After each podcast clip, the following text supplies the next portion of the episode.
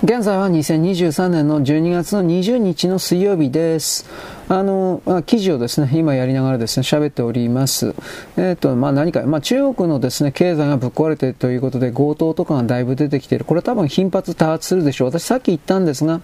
中国の中で食料品だとかがスーパーの中から消えるという動きが来年とか再来年とかきっと出てくると思います。もちろん中国共産党は、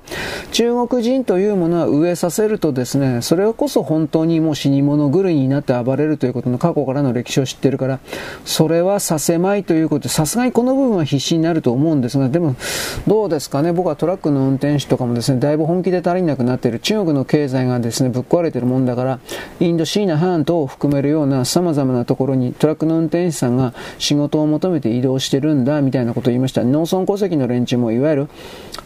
騎乗、鬼の城ああいうものが結局何もできてないので、仕事がないので、結局のところですね、えー、何だったかな。このインドシナ半島、ラオスだとか、ミャンマー、カンボジア、インド、ベトナムとか、なんかそういうところにですね、いろいろ入ってるんだということをですね、言ったんですけれども、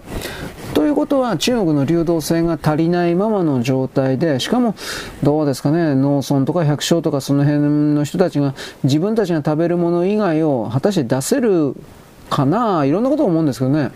肥料とかもだいぶ入ってないそうですよ。あの中国においては。これ金がないからどうなのか、ロシアとウクライナの戦争だからどうなのか、まあ、取り合いになってるのか、その辺もわからんけど、今までは取り合いという形において、中国は順当にですね、金持ってたからそれ変えたということになりますが、今順当に金持ってないので、買い負けてるという部分がきっと出てきていると思います。だから、まあ、農業におけるですね肥料であるとか農薬であるとかをバカにする人っていうのは基本的には何も分かってないなと僕は思うんですがこれがこれ戦略物資ですよ。核兵器だとかと同じようなものです。そうしたことを考えた時にですね我々はこれを甘く見てはいけないということを言います。いずれにせよですね中国から出てくるようなそうした情報においては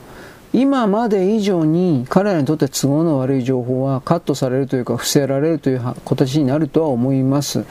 まあ本当のことは台湾侵略をやって視線そらしやりたいんだろうけど、それができないような状況にもなっていくかなというふうな、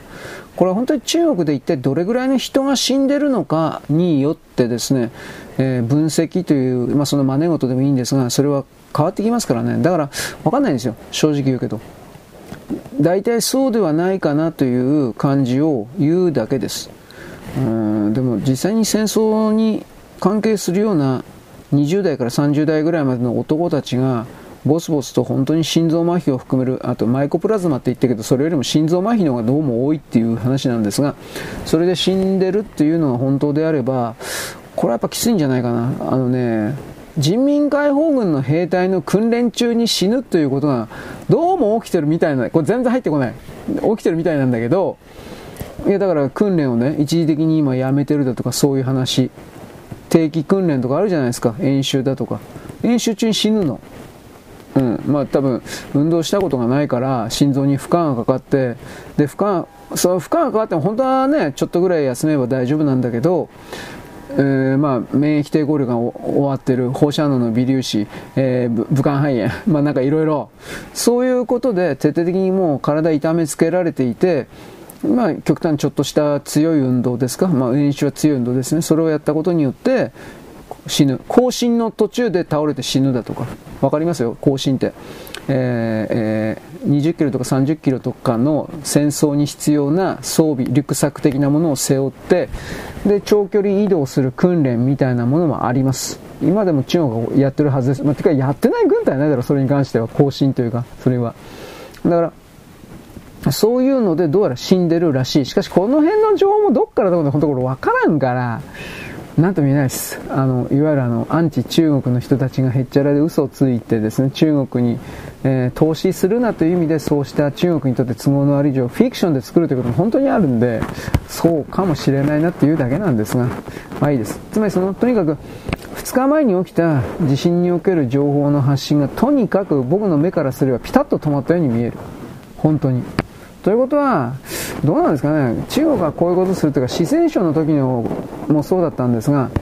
なんか今、今回起きた地下の、あの、地震が起きたところに、地下に、核兵器に関するような、あの、整備工場であるとか、核兵器の核弾頭を作ってるような施設だとか、そんなもんあるんじゃないですかね。四川省の時の地震は2012年でしたっけ ?11 年か12年。それは、そうしたものがあったって言うんですよ、地下に。で、それが爆発したって言うんですけど、本当かどうかわかんない。